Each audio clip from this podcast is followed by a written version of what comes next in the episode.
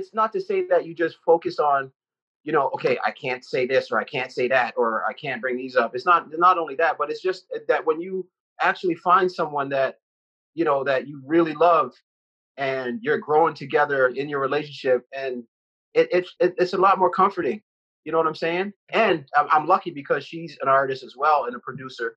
And so you know we both are in the same world so we understand each other a lot more and it's you know it's been it's been a rough go with me for, with relationships to be honest so i'm just happy i found somebody that you know that gets me and is making me a better man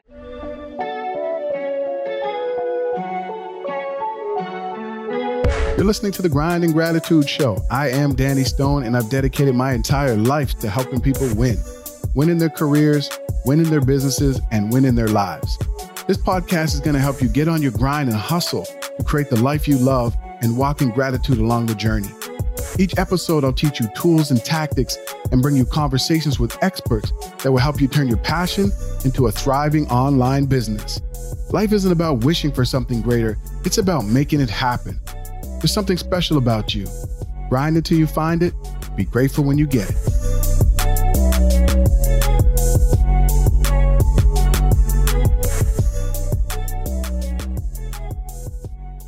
Welcome to the Grind and Gratitude Show. I am Danny Stone. And look, if this is your first time tuning in, thanks so much. If you back again, well, you know, you know I got love for you. You know I like to bring you guys amazing guests, right? And I got a really special guest for you guys right now. Now, this guy that I have is a, a big-time R&B singer. Uh, his new project is Untitled. He's a Toronto-based R&B sensation he was back from a hiatus because he's been he's been away for a while, but he's back, and I'm glad to have him here. His uh, 2010 breakout album "I Am Jordan" yielded gold singles. You can have it all and like magic. You know, we're gonna ask him all about that and what it feels like to have your your album go gold.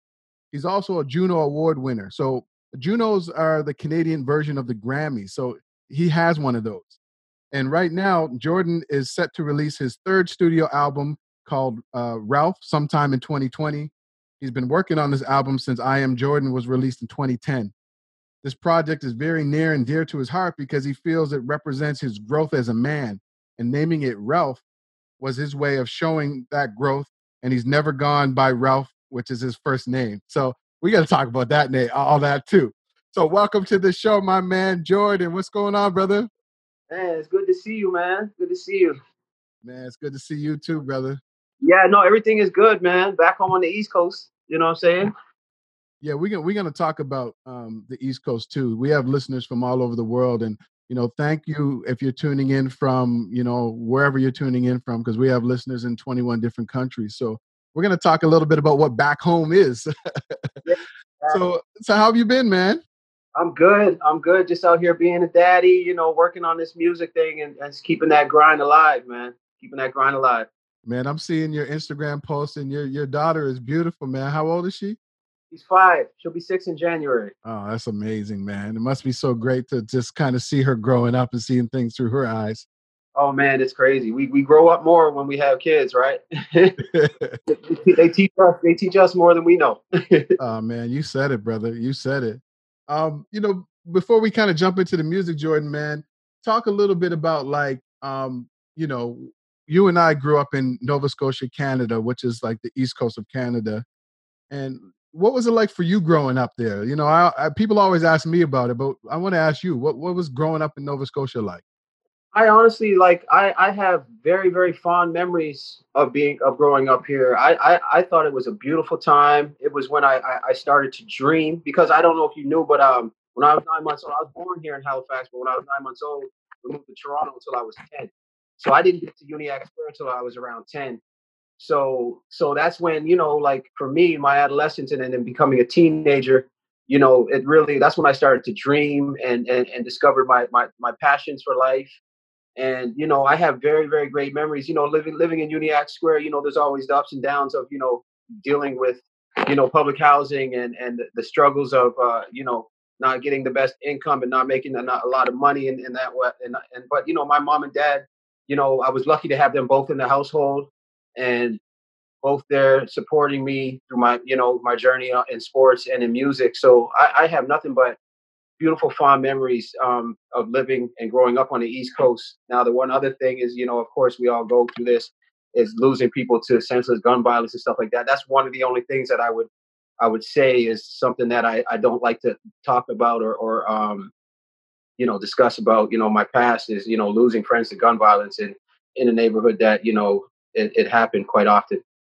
Well, I can definitely relate. You know, I grew up just across the bridge, you know, from where you were, and it's the same thing. Great memories. You know, it was all about music growing up. It was all about sports. You know, both of us played basketball. I used to DJ, and you know, a lot of great memories. But but but just like you said, you know, I, I lost some friends to gun violence as well, and so I can definitely relate to that, brother.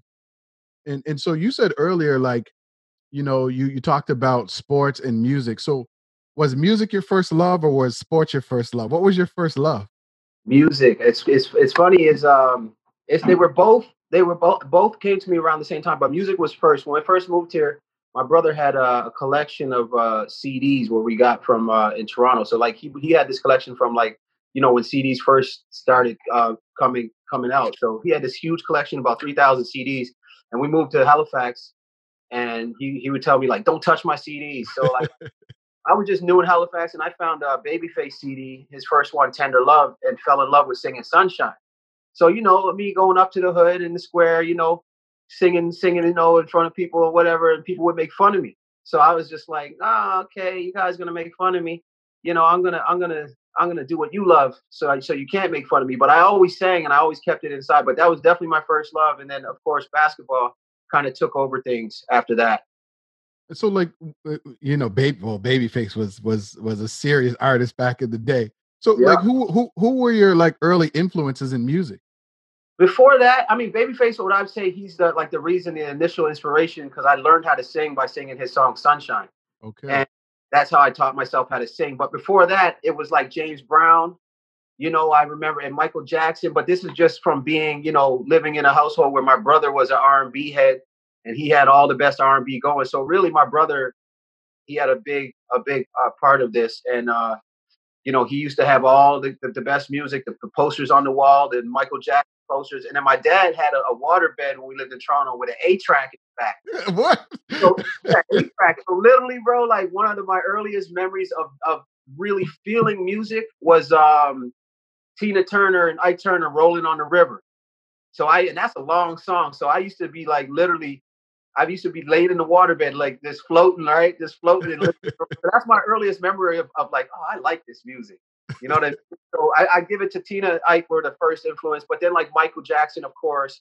And then I mean, after I fell after uh, I fell in love with singing, it was all the R and B that you could think of: Jodeci, Troop, Silk, Shai.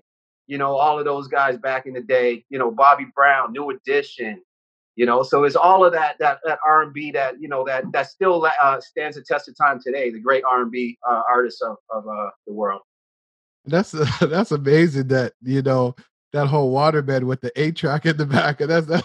Uh, i still got the pictures and stuff man that's crazy yeah he had that he had that on the go man pops pops was an old player back in the day you know he, he had the brown velvet he had the brown velvet all on it and everything I love that, man. You know, it, it, I think those early, you know, the the the R and B in the '90s, like with all of the artists that you just named, I think, you know, for me, I just it was the same. It was always music in my house. My mom, we used to listen to. My mom used to listen to everything from you know um, Tina Turner, James Brown, Bob Marley, uh, all the way down to Michael Bolton and and George right. Michael.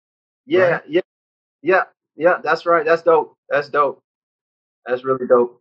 And so that was a kind of musical influence. So so you started playing basketball so that guys would stop wouldn't make fun of you for the singing. That's why you started playing basketball. Yeah, really, the reason I started. Well, it started because they made fun of me, and then I said to myself, you know what? And everybody in the hood was playing either playing ball or football, basketball or football. So I was like, yo, you know what? All right, you guys make fun of me. I love singing. I'm gonna, I'm gonna, I'm gonna uh, do what you love and become just as good, if not better. So that was the motivation, and that's why you know I always sang throughout the years, and everybody knew that I sang. But I always try to tell kids like, you know, don't bully, you know, encourage each other because what if one, of, what if they would have said on the block like, yo, you can be the next Michael Jackson, like where I would have took my mindset would have been towards my music. So I kind of call myself a late bloomer but I, I'm I'm grateful and thankful for those guys because you know without them I wouldn't have had the journey in life that you know that I that I had and, and, and going down that road and playing basketball and being successful and actually becoming one of the best players to come out of the community after being motivated by them to do that. Yeah, you were a good you were a good basketball player. You know, you and I played against each other many times. I don't, yeah. I don't, I don't know if we ever played on the same basketball team though. I, I, in any of the bas in the, any of no, the. No, we never played the same. We played against each other, but never yeah. the same. But we the same school at one yeah. point. Yeah. Not to no. no, you were you were a good basketball player, and and at one point, right? You didn't you play uh, professional basketball in France? Yeah, yeah. I played a year. I had a year stint in France, and um, it was like it was like a um national two team, so it wasn't like you know the the Pro A, Pro B, or nothing like that. But we had a chance to move up, and I was over there, and that's when I really got the itch to like start writing and to start writing music because I knew like you know, I was realistic about it. And my whole dream was to make the NBA. You know, I played on Team Canada before that, you know, traveled the world with Team Canada for the senior team as well as this university games team. And I knew that it was going to take me a long, like, well, five, six years to, to even have a shot at, a, at an NBA tryout. So I decided while I was there that I was, you know, it was going to take me five years to to have that shot at the NBA. So I made the decision early. I started writing. I hit up Trobiz while I was over there and sending sending them emails like, "Yo, Tro, send me some beats, man. I need, I'm writing music, and you know, when I come back, I'm going to be an R&B singer." That's kind of where I decided that you know what, I was done with the ball, and I gave it up. I had a good run, and I wanted to to take a uh, take a shot at the music. But even that, like you said, it would take you. It would have probably taken you taken you a good five to six years to try out to try to get to the NBA. What mm-hmm. what made you make that switch? Because music wasn't guaranteed to be a shorter run either. It's because I, I had that itch for so long. You know what I'm saying? And and accomplishing what I did, two back-to-back national titles, six black tournament titles, MVP in the black tournament, you know, playing for Team Canada. That was one of my I pretty much accomplished every goal except for putting on an NBA jersey. Like playing against NBA players, I did that. Practicing with them, being a part of a, team, a t- teammate as some NBA players, I did all that. You know, so the really the only goal that I didn't achieve was getting drafted and putting on a jersey. So hmm. I felt like you know what I could I could let go and be proud and happy with what how how far I come in the sport. Of course, I mean you went. You know, I'm proud of how far you come, man. You came a long way with, with basketball, man. You went really far with it, and you know I remember that one summer, and I'm not sure what summer it was. You came up here, and you had some, I think, demo CDs. I think during uh Caribana, which is. Our, our, our, our carnival. Okay. Yes, yes, I remember, bro. I remember that, man. You know what? A lot of people up in Toronto still to this day tell me that story too. They're like, "Yo, I remember you handing them CDs out in the streets or during Caribana outside the club and shit." that was a good time. Yeah, bro. You came, crazy. so you came during Carnival, and Carnival in Toronto is crazy. You know, over one million people attend the parade, and you came yeah. up that summer and you were like, "Look, man, I'm singing now. I have yeah. uh, some demos let's let's go hand them out. And after the clubs, we would just go out of the club and you yeah. would sing outside. People would come out of the club and you would be singing. You'd be like, "Here, take one of my CDs." Yeah, that's right. That's right. That's the that's the real grind, man. That's the old, you know, that's the old do-it-yourself way. And that's, I mean, that kind of started off, you know, my career too. Like, you know, being up there in Toronto because eventually I knew I was going to live in Toronto, and that was like I lived there half my life now to this this point but um but yeah that's you know that's that's kind of like the, a home away from home you know what i'm saying? Yeah. So that's that's where we kind of got it got it popping yeah. And so how did you kind of how did you develop your r&b style? Like how did you develop your singing style? Did you mimic somebody? Did you kind of mesh things together? How did your style kind of come together? It's it's all you know we're always influenced and i think babyface was be was the number one influence. And then of course when you're you know listening to so many artists, you kind of take a little bit of from from each other, not even knowing you're doing it. So, you know, there's other things that you know people people ask me the question, they're like, "Yo," or they or they'll comment and say, "You're the Trey Songz of Canada." And the reason why they say that, I'm I'm I'm gonna clear this up right now. The reason why they say that is because when I did "You Can Have It All," I was writing that song for Trey Songz. Oh. Yeah, so like we just put that out on a limb and just see how it went, and then you know, if I could go back, I would have re- recut the song, re-sang it, and and put a little bit more of my spin on it. But we were literally, I was trying to mimic him. That's why people always call say, Trey Songz in Canada. But now the music I'm creating now, I've grown so much since then. It's uh, it's it's really starting to feel. Well, it's it, it is sounding like me and feels a lot uh, more uh, better to me, like you know, as me creating my own sound. You know what I'm saying? And also being influenced by writers I've worked with, producers I've worked with. You know, there's a lot of a lot a lot goes into the growth of, of creating and finding your sound. So I still don't feel like I'm there yet until I until I'm able to produce my own music. Then I'll be able to really figure out what my own sound is. Yeah, but I mean, you know, you you you you had two gold gold singles. Like, what was that like when you first found out that your first single went gold? What what was that feeling like? You know what? It's I and I always tell the same story when people ask me that question. Is it it was it was it felt really good, but I wasn't like super excited when I found out you can have it all in gold because I know the equivalent to gold in Canada is not even close to the equivalent of gold in the states, and that's the main market that I was trying to break. When you know, and I still am trying to break to this day. So I knew that that wasn't really that. You know, it wasn't really it. So I remember having a conversation. I, remember exactly where I was too when me and uh, Cashmere. Uh, she directs, she directed, directed, died, directed most of my videos, ninety percent of my videos. I remember I was driving on the four uh, or on the on the on the Gardiner, passing Air Canada Center, and me and Cash are having an argument because I'm on the and she's like, "Man, we gotta celebrate." And I'm like, "Nah, I ain't celebrating. That ain't shit." You know what I'm saying? I, I, want more. And she was like, "What do you mean? You're the first R&B artist to go gold in Canada in years." you know, so that was, you know, I, I now I look back and I, I really appreciate it, and it was a great feeling. But that just shows a competitive side of me. I just was just hungry, and even to this day, I'm still like I work more and more knowing that I need to crack a different market, a U.S. market, a European market, because I've only had real real success here in Canada. You know, so that's the, that's the difference is, is trying to crack into those markets. And I think with this project that I'm I'm going to put out this year, we're going to have a shot at that. There's some really good stuff on there that I that I'm really proud of. I've been working on for a long time. Yeah, and and you know, I think right now the world needs some really good music and you know i think your sound like you, the, the video i saw with you in the uh, Kenya Kenyan Boys Choir. Man, yeah, how did yeah. how did that happen? What, what's the name of that that one song?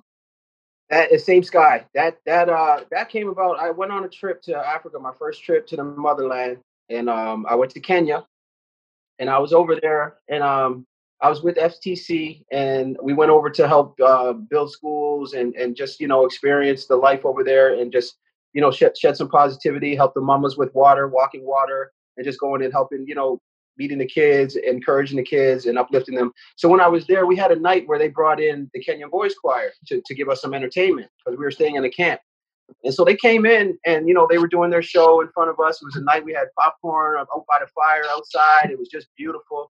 And um, so they came and did their thing. And then all of a sudden, they started playing Can't Choose. They started singing my song to me. So imagine being in Africa and and, and with a, a, boys choir, Kenyan boys choir, who was who had already sang for Obama, who uh, you know traveled the world and who was like you know really really you know sought after. They singing my song in front of me, and I right automatically I was just felt overwhelmed, honored, and just like it was just a beautiful feel. So right away I was like, man, I got to work with you guys at some point. And that wasn't even like that same sky didn't even come come to um, fruition then. So when I'm leaving Kenya and flying over to Masai Mara, uh, to go to, I was going to, oh yeah, we were in the Masai Mara, and I was flying over to go back to Nairobi. And just after being there for a week and, you know, reflecting on this trip and being up in the sky, when I fly, I like to write down concepts for titles for songs or, or whatnot. So I wrote this concept in my phone, same sky, because the trip meant to me like, yo, you know, I seen these kids running up to our truck, no shoes, and just want a piece of candy or just want to say hi. You know what I mean? And there, and I, I just felt like, you know what, we're all one race. We're all one, you know, under the same sky. Like, you know what I mean? So just that, that alone was the initial inspiration. And then about eight months later, I'm in the studio with uh, with Sebastian Kole, a really dope writer from Alabama, and uh, we started doing this. We started working on this record. It was guitar driven, and then I started mumbling, you know, same sky. I'm looking through my concepts. I started mumbling something to same sky, and he heard me say that, and then boom, it just started to ramble off, and we and we created this record. And then that still didn't have the Kenyan Boys Choir on it until later on down the road, where I was going to do the uh, the We Day shows, and uh, they were they worked for We Day and did some stuff. So they came back, and um, you know, I had the idea. I was like, hey, like, why don't we get them to do some Swahili choir stuff on the song? So so we went in the studio, we banged it out, and then you know it didn't come out for a couple years after that. So it was you know that that that is a quite the story how that one came together. And I feel like the message is is you know it's funny that um when I did drop the song, it was a couple weeks before the George George Floyd thing. So I literally when I dropped the song, then the George Floyd thing happened. I literally stepped back. You know what I'm saying? Because I was like, you know what, I would I didn't want to push that narrative at the time because it it was it, it, it was and still is about Black Lives Matter. Right. You know what I'm saying? Me, me pushing that narrative at that time was just the wrong time. So I stepped back and I waited for a while, you know, let things boil over, and then I kind of did a couple interviews and talked about it. But it still, I, that still doesn't change my stance on, you know, believing being one race and and everybody helping each other. But at that point in time, it black, and right now, even to this day, with the Breonna Taylor and everything that's going on, it's Black Lives Matter, and I still stand for that. But at the same time, you know, I'm I'm white, I'm black, and I do believe in in one race being under the same sky and living in harmony. And and you know, it's just it's just sad that we're in a time at 2020 that it's it hasn't come to that yet. Man, much respect to you for stepping back and just letting, you know, what was happening at the time with George Floyd and everything kind of just be out there, right? Because, you know, sometimes when it comes to music or when it comes to other things, people just don't even care about that. They put their project out regardless of what's happening, the climate. And so for you to kind of step back, and that's a and that's a really major record, man. Like with the Kenyan Boys Choir, like the first time I heard that, I'm like, it's such a like inspiring. It, it, it, it's like an open. It's like the song just makes you open, right? It just like, and when I heard it the first time, I'm like, I gotta play this again. And then I played it again, and I was just sitting there Mm-hmm. like listening to the lyrics. Then I watched the video with the boys choir and you, and I'm like, man, this is dope, man. The whole concept, the video is amazing. Thanks. You did a great job with that, man. You did a great. Thank and I see the Yeah, elevation. I saw from there. I saw the elevation with, with like with you in terms of like the type of music you're doing, your sound, all of that. Yeah, and that's and I, and that's why like I wanted to put that out because that's what I truly believe in. And I feel like this project too is gonna be that thing that's you know is gonna be there's still gonna be a couple of urban R and B, but you know I'm saying some stuff about love and about humanity and about you know humility and and and family. So you know like before in the past I was you know doing a lot of songs just you know to stay in that R and B lane, but I feel like you know I have I have an ob- obligation as an artist to do my part in trying to make the world a better place in any way, shape, or form that I can. Yeah, you know, I'm glad you said that because you know it doesn't matter what you do. You know, we can all make a difference. We can all help other people. We can all care about other people. We can all be empathetic, right? But I think, like as an artist, I agree with you. I think there's another level of responsibility, or even what I do as a speaker and a coach. Like, I can't. It's, it's my responsibility to do more and to try to empower people. So, you know, with all of this, like was that is that kind of the driving force behind you trying to like make this album what you want it to be Yeah, yeah, 100%. Because this is the first time in my whole career that I've been 100% fully independent. So I've always had five to seven ear uh, uh, voices in my head or my ear telling me not to do this record. Like there's some songs that I put out. My biggest record ever, like Magic, I didn't even want to put that song out. really Yeah, and I like at the time I was just like, nah, it's too popcorn, it's too bubblegum, like you know, la la la la la. And it, it turned out being my biggest record. But this time around, I don't have nobody in my ear. This is all me. That's why I'm calling it Project Ralph because this is all me. This is literally like, you know, I've definitely had collaborated collaborated, but the, the track listing and, and the way it's in order and everything is it's really all me and like not having anyone to tell me you have to drop this song, you have to drop this song. Now I can finally be free and do what I want, especially in a in a uh, age of streaming where things are a lot different. Like I missed the whole streaming uh, beginning of the streaming um, age because of contracts. I was under contract. I didn't put out music. That's why I had a setback for like three years. I couldn't put out, or else they were going to own it. You know, the label would have owned it. But now I got out of that. You know, got out of all of that um, the contract stuff, and uh, I'm working as an independent artist. And it's and it's a lot better. I'm, I'm I'm sure like you know the success might take a little while, but I'm I'm I'm happy that I own my own masters. You know what I'm saying? I own everything that I'm doing, so it's it's it's more of a sense of pride and, and, in taking the art a lot more serious, and of course going through, you know, uh, life experiences too. You know, I have a daughter now. I can't, you know, be talking about trying to have threesomes with women and stuff like that. What kind of message am I um, am I putting out there? that's you true know what I mean? yeah that's true That kind of changed things too.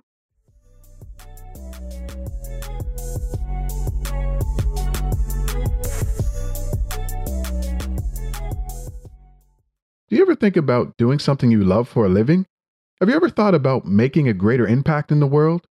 Well, it starts with finding the right passionate idea to launch your amazing online business. I say online business because it gives you the freedom to work from anywhere. Let me help you unlock your big idea. Head over to iamdannystone.com and sign up for your profitable, passionate idea.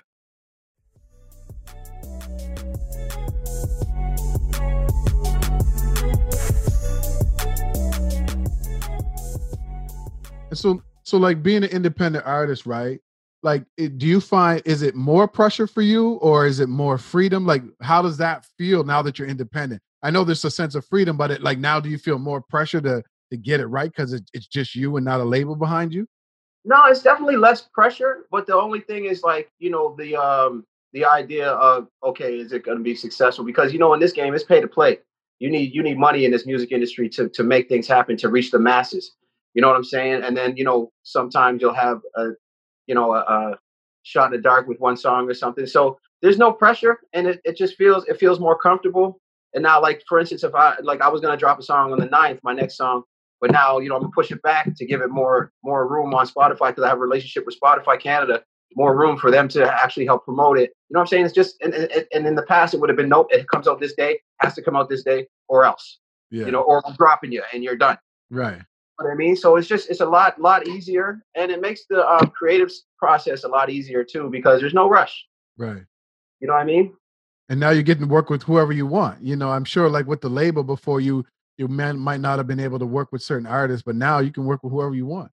That's facts, and I, and that's like my projects when I was with the label. They produced 99% of, of so they kept me boxed into a particular sound. You know what I mean? And now it's like I'm working with this producer, that producer, this artist, this writer, and it's just me making my, taking my friends and the people that I know that I can work good with and bringing that into my world and creating this this you know this new this new entity. So what's that energy like going into the studio with like your friends and people that you you know you love to work like what's that what's that whole energy and that vibe like compared to like maybe it might have been before? It's a lot it's like it's a lot free it's a lot freer it's like the freedom is there like we go in with no expectations and you know no limitations. Yeah. It makes things a lot easier because you know going in that okay you're not expecting like okay our producers want me to do this concept and sing like this or do this music. It's like what do we do we go in what are we doing today? How you feel? How you feel? Yeah. okay start that start that little key pattern whatever we're gonna start some melodies you grab the guitar or whatever, or there's already a beat, you know what I'm saying? And, and then we work it like that. It's no, it's no schedule. Like it's just, you know, we just go in and just, and that makes it a lot easier and more comfortable working that way. And, and, and like I said, now I work with, because when I was under the label, we, they'd take me to Atlanta or LA. Okay, we got these writers coming. I don't know these people from a hole in the wall, you know, but like, I, you know, I had great experience with that, but now it's like, I'm calling up my boy Sonny, you know what I'm saying? I'm calling my girl Kaylee and I'm like, yo, let's go to studio. We're comfortable. We know each other and it's easy to work with. Yeah. yeah. to work with each other, and it, and it just makes it for the music to come out. I think a little bit better because there's no you know there's no expectations, and you just create. So, who are some artists that you've worked with already that you know you you you enjoyed those experiences? Because you worked with a lot of different artists so far. Mm-hmm. Yeah, who are some people that you work with that you you, you know you liked and you enjoyed those experiences? Definitely, um, Cardi. Cardi's one guy. His energy was always good, and he's Kardinal Offishall. Yeah, Kardinal Offishall. He's um he's actually been he he helped me out a lot in, in, my career since we started working together. You know what I'm saying? So him and Sebastian Kole is um he's a Motown signed artist, but he's more known for his writing. Mm. He is the guy that really helped shape where my you know future in music is going because he like I never worked with besides Frank Ocean who I who I did a, I had a session with in L.A. before he was Frank Ocean. Nobody knew he was about to come out as Frank. Like four months after our session, he dropped some music as Frank Ocean, but he was Lonny Breaux at the time. Oh wow! He uh, Sebastian was the one guy who really took the time to get to know me and get to know where I'm from. He asked, you know what I'm saying? Like, uh, you know, and so, some writers would just come in and just like, all right, what's up? What do you do? Okay, cool. We're gonna write this song. All right, cool. But Sebastian, he he would we we go spend two three hours drinking before we, would even go in the session. And some some days we'd have a session, we wouldn't even go to the session because we were so we were so um, you know we were getting along so well and getting to know each other. But then the next day he's coming to the session. It's like ah, and it's right on the nose. Like for instance, like him knowing uh, the history of black culture in Canada and in Nova Scotia. If he wouldn't have known that, he wouldn't have been able to give me songs like "The Way You Love Me" and "Lost" that are coming out on this project that have a, a feel like a gospel feel, like you know what I mean, like that up home sound where people are gonna be like, people up home gonna be like, "What? How you wow. doing all that now?" You know I mean? so he's definitely one one artist that I really, really, really cherish and appreciate working with. Man, that's awesome. I think you know, you know, I have some people like that too, and you know, I do like a lot of community work and and you know, trying to help y- inspire young people. And you know, some people you you you have to work with, but you know, it, it's it's different when you you get to work with someone who's on the same level, like in terms of what you're trying to create in the world. Like I have two or three people like that, and it's just a whole different way to work, right? When you're and that's why I always tell people, like, maybe you could say a couple words about this, but you have to, you know, I always tell people be aware of your life support network. The people that are around you, are they lifting you up or are they holding you back? Like, so if you had people in your life that have kind of like been hating on you and tried to hold you back, and if you did, like, how do you get away or around those? That's that's a hard thing for me because I have such a good heart and like I still always see the good in people, but I you know, I have I have a new woman in my life who's who's showing me that that's not it. And I've I've been slowly weeding out those people that are bringing me down, and me always just giving them the benefit of the doubt. But now it's just like I'm more focused on myself and what I'm doing in my career, and have the support that I need, and and just get just you know just cutting ties with them. You know, you can still be cool, but I'm not going to be hanging with you all the time. I'm not going to be running around, and you know what I mean. So so it's it's tough for me, but um, I'm learning how to to deal with that and become better at that, and just keeping positive people in your life, people that actually want to see you win and that give you good advice. They're not just there to hang out and party, you know what I'm saying, and bring you down. And not they don't want to see you successful. For me, but I'm, I'm, I'm my skin's getting a little tougher when it comes to that. Yeah, you know, I think it's you know I talk to people about this all the time, and and and it was difficult for me in the beginning, but I had to focus on what I was trying to create. What's my mission in life? You know what I'm saying? And some people just weren't a part of that mission, right? Mm-hmm. I think when you have a bigger mission and you're trying to be of service to to more people and really uplift people, uh, that's what I started focusing on. I, you know, I wrote my first book and and I was going in a different direction, and people kept trying to, oh, oh, you think you're something because you're an author, and I just thought, right. Well, yeah, I am something. You're something too, but I'm using my something different than you.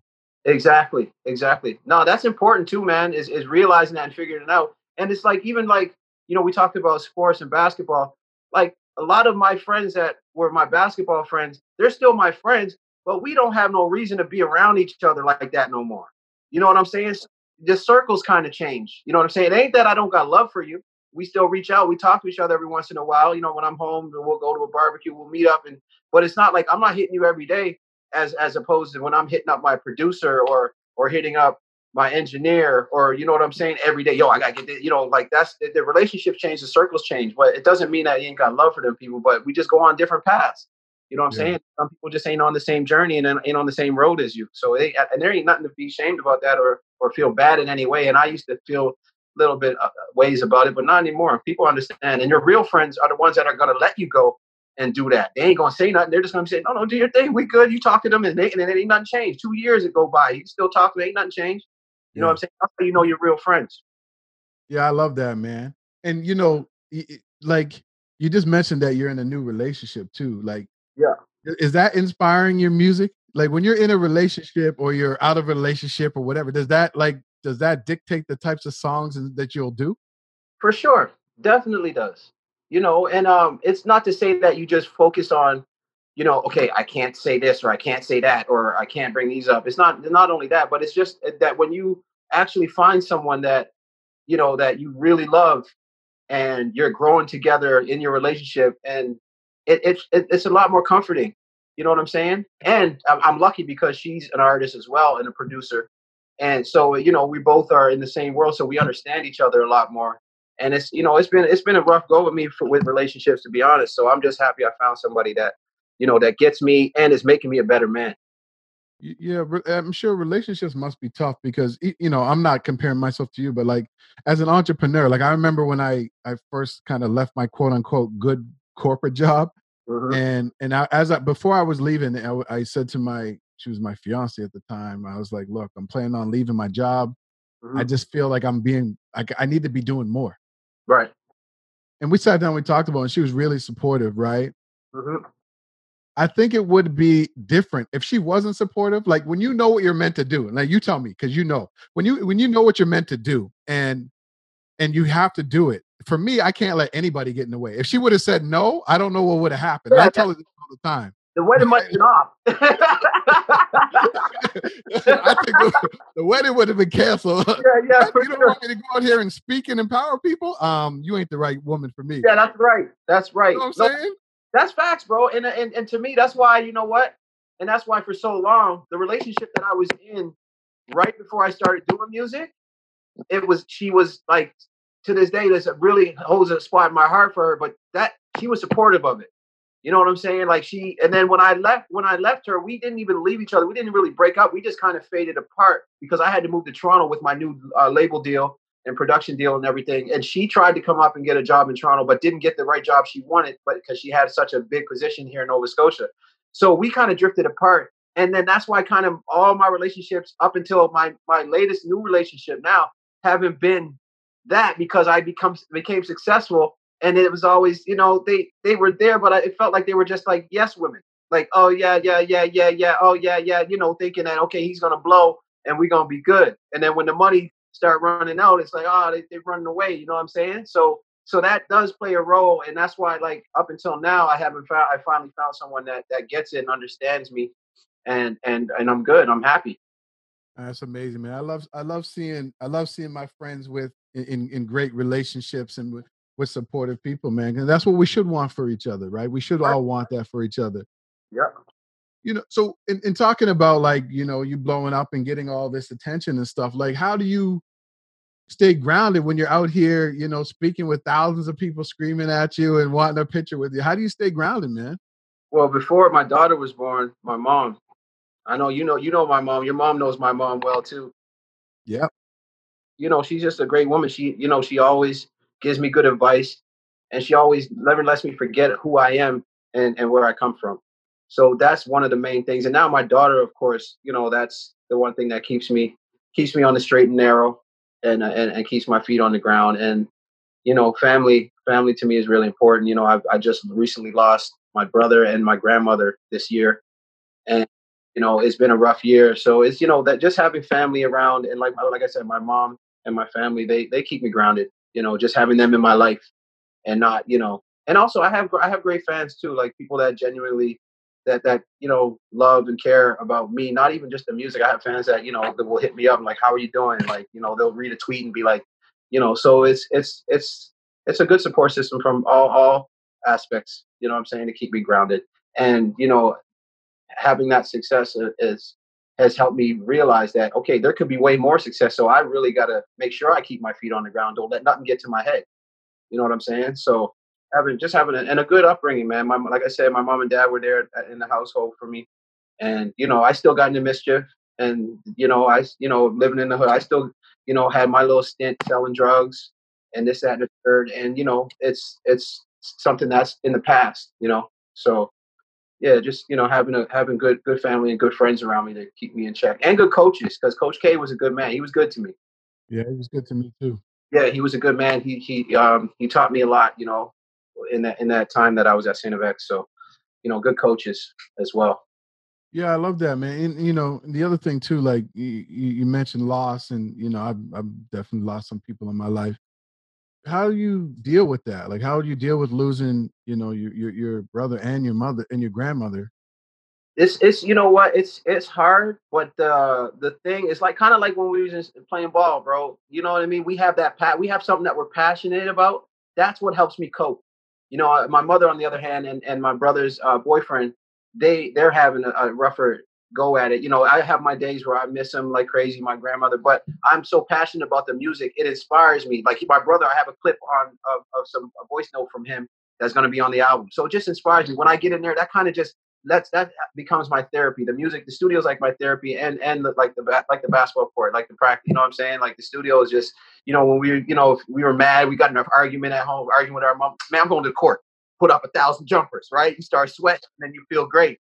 You know what I mean? So it's that it's having that passion to fall back on to always, you know, be that escape from from things that are going on in your life, the reality of life that you know could take you down a dark path. So I think I think I I, I owe that uh, that all to the music. You know what I mean? To be being kind of there for me as my therapy.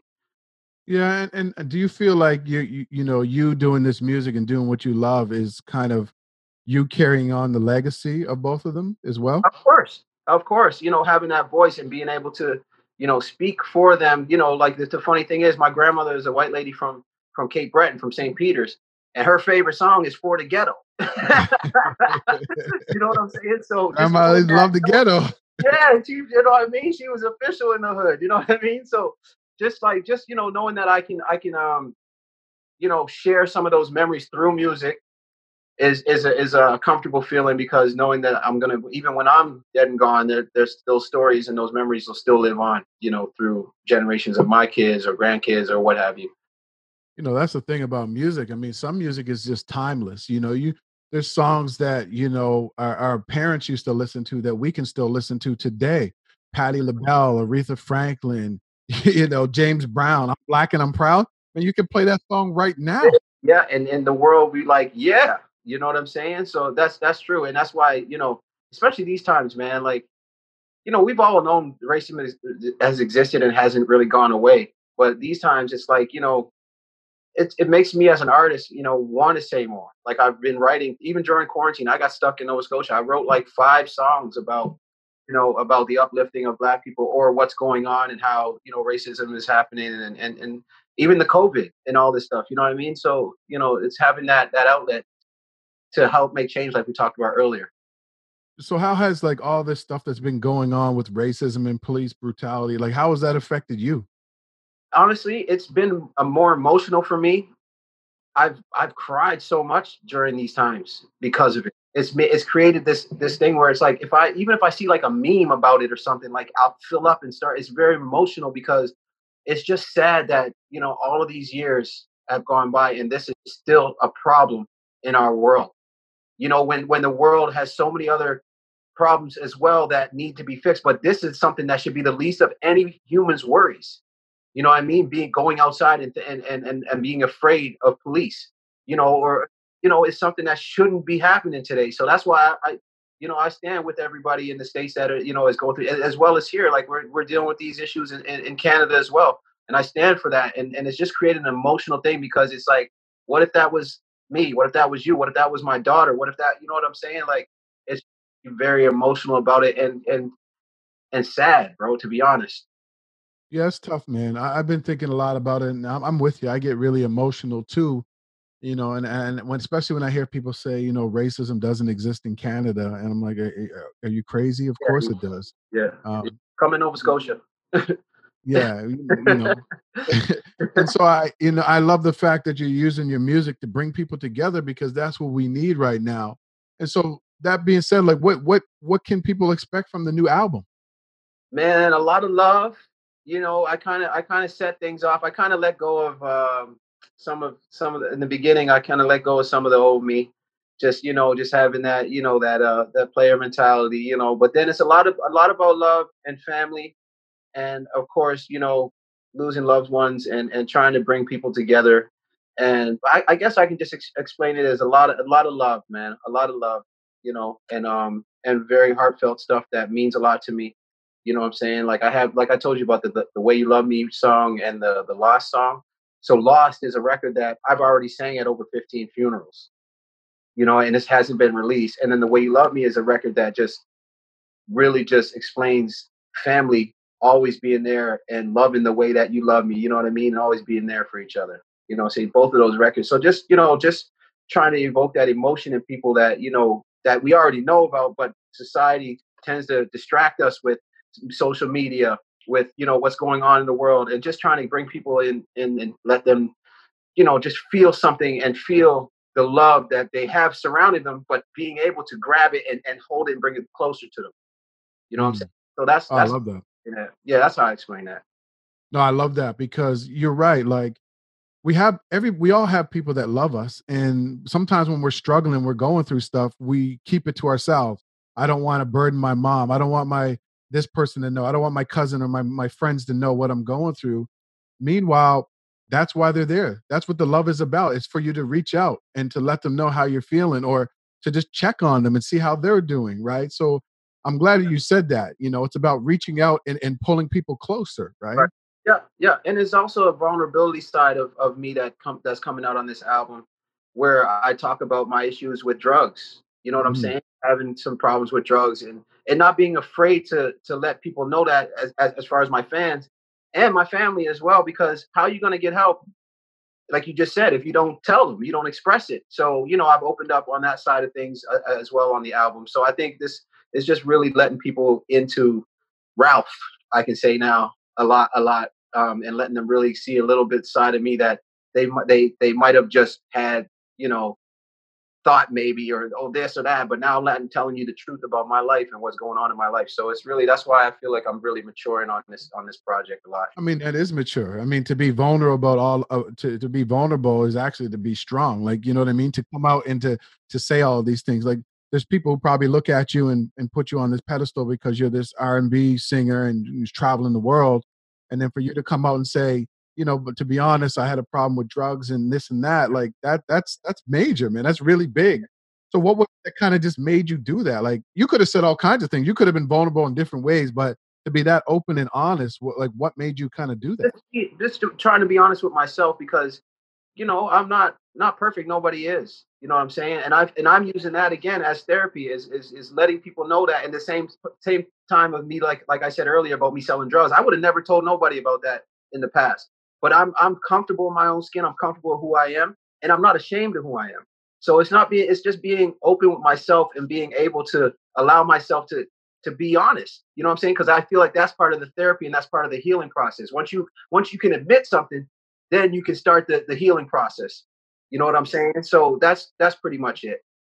Yeah, and I think you know, especially as an artist. I mean, you look at Usher Confessions, right? Like what what you know when people first heard that song they were like usher's really like telling on himself and yeah i think that's what people need because you said it already you look at social media you're looking at the media you're looking at people living these glamorous lives and you mm-hmm. think their life is so perfect they, they've never been through anything right and you know i think that forms a deeper connection with people when they know that you're human like we all go through stuff, right? That's right. That's right. Instead of trying to paint this perfect life that nobody has.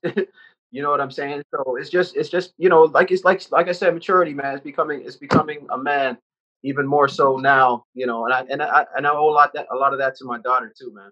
Wow, that's awesome, man. So so who are some artists that you would love to work with? Anybody. Who, if you could work with anybody, what you know, what are three or four or five artists you'd love to work yeah, with? Alicia Keys. Ooh. Um, definitely, definitely Drake. Everybody wants to work with Drake. Of that, course. the Drake effect. Here's a here. I'm, I'm, I'm, gonna give you an idea. I see. I know you're writing books. I'm gonna give you an idea on your podcast for a book. For a book, the Drake effect. Ah. Think about it. One tweet, one collab, one mention, and you're out of here. you know what I mean? But definitely Drake. Uh, Alicia Keys for sure. Uh, Nas, he's my favorite MC. Mm. So definitely Nas. Who else? Um, I'm gonna say Kanye. Okay. I'm gonna say Kanye West, even though it's it's one that people be like, ah, man, whatever. Nah, man, I'm gonna say Kanye West. You know what I mean? He's and he's like he's been an inspiration through all his ups and his downs. You know what I'm saying? Going through all these things that he's gone through, it's allowed me to be more vulnerable as well. You know what I'm saying? So Kanye, who did I say? Kanye, Jay Z, Alicia, Alicia Keys, um, Drake. Drake. Those are all hit makers, by the way. All of those people. I'm just gonna leave it. I'm gonna leave it there for now. Nah, yeah, I'm gonna leave it there for now. That's yeah. I mean, those are those are all those are all hit makers for sure. So let me ask you this: what what what have you kind of on this whole, not even musical journey, but just journey of life? Like, what's something that you really learned about yourself? Like, what's something that you kind of just discovered about you? Because right now you seem like you're going through this like rediscovery or reconnection with like who you really are. So like what's what's what's something that you really kind of just kind of discovered about yourself or got reconnected with? I think I'm more so getting reconnected with the um the, my strength, you know, and and not realizing for so many years how strong I am and how smart I am. And that's one thing that you know I'm I'm more reconnecting and like I said is is like having a good woman around me to to lift me up and build me up helps a lot. You know what I'm saying? So just being being a stronger man and um being able to overcome problems and and you know issues in my life and the journey the journey's been a you know a, a, a, an amazing one but at times rough but just knowing that like i said about the passion thing and then being passionate about like the basketball like you know i've i've been i've been fortunate to have two passions that became successful. And you know now knowing you know you know and once once you know you, the, the the success slows down you start to get worried. But now knowing that i'm good because i know I'm, i know how strong i am and I, and growing as an artist and as a man you know just just knowing my my inner strength and and and my brain and knowing that i'm i'm not stupid i'm smart man and i have a lot to offer. Well, that's powerful man I think that's good too right now because there may be some people out there who need to hear that. There may be some people who are lacking confidence. Like COVID really took a lot of a lot of people. So, you know, I think, you know, reminding people that there's something special about you. You know, every a lot of my posts on social media and even when I end this podcast, I always say there's something special about you. Grind until you get it and be grateful when you find it. Yeah, that's right. Right. And I love that you said that. And and I also like the fact that you said you had two passions because and this is really important because one of the things that we often ask uh, uh, we're asked when we're kids is what do you want to be when you grow up? And it's cool you're a kid like i want to be a firefighter a dancer an artist right? Yeah. But at 18 people still don't know. At 20 they don't know. At 40 they're working in a company they still don't know. At 50 they still don't know right? No. yeah. And, and, and i think it's because you lock them in and I like the I like the fact. I think the question we should ask people is, and you said it, you alluded to it. What are you passionate about right now?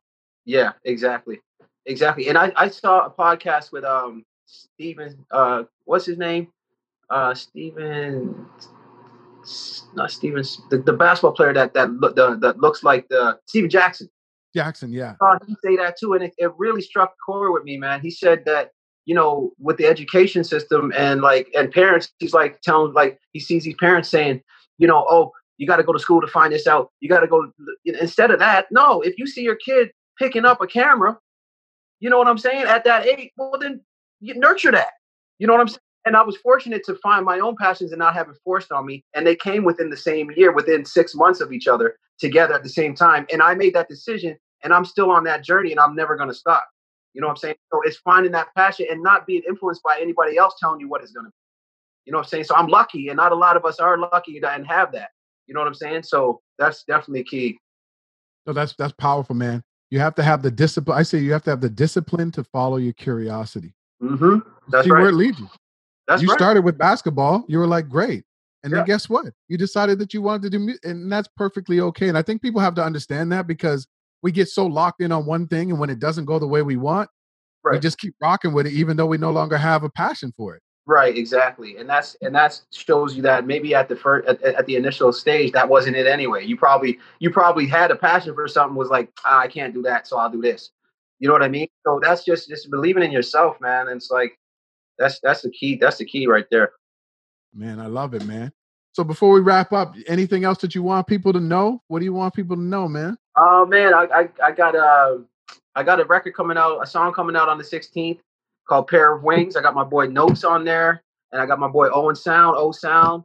Oh yeah. it's gonna be one of those ones. We already shot the video, so I'll be dropping that soon. And then in November, sometime November, the album Ralph is coming, and I really want everybody to go check that out because it's been like I've been working on this for about eight nine years. So this is a it's a long time coming with this one. Well, the last song was eight years ago that that I uh that I did for it. That was the, the oldest song on the rec- on the album.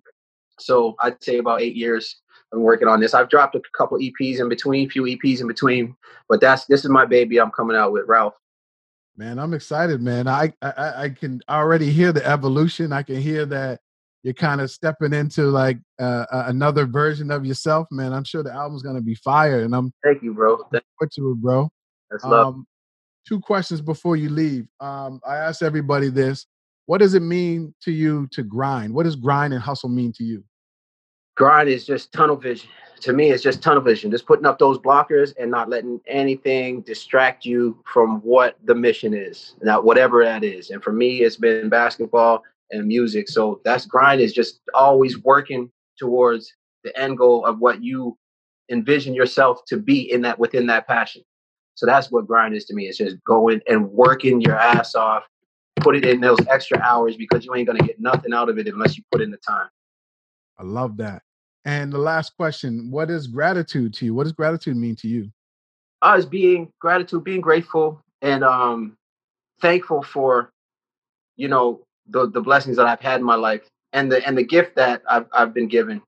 You know, it, it, with you know being being being able to use my voice. You know, some people can't talk, some people can't hear.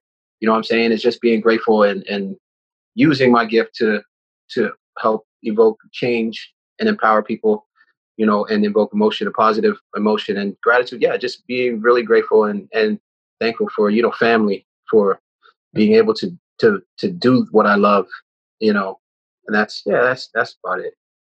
Man, that's great, man. Well, look, man, thanks so much for being on this episode, man. I really, really appreciate it. I, I can't wait till the album comes out because I know it's gonna be fire and we, we we're definitely gonna get you on the charts. Then we're gonna get you on the American charts, man. That's the yeah, goal. Man. Yeah, no, that's what that's love. I'm gonna send you a little. I want to send you an exclusive, bro. I'm gonna send you an exclusive before it drops. I'll give you a week before. I'll say just remind me. It's gonna. I'll let you know when it, when I, when I drop the date. I'll let you know. I'll send you an exclusive so you can take it in. Oh man, I appreciate that, brother. Mm-hmm. Thanks so much for being my co-host on this episode of the Grind and Gratitude Show. I really appreciate you. I hope that you learned something and you're motivated to take action and get on your grind. Didn't that go by fast? If you want more, head over to grindandgratitude.com for show notes and information about this episode. If you enjoyed this episode, please go to iTunes and subscribe and leave a rating so more people will know to tune in. And let me leave you with this there's something special about you. Grind until you find it, be grateful when you get it.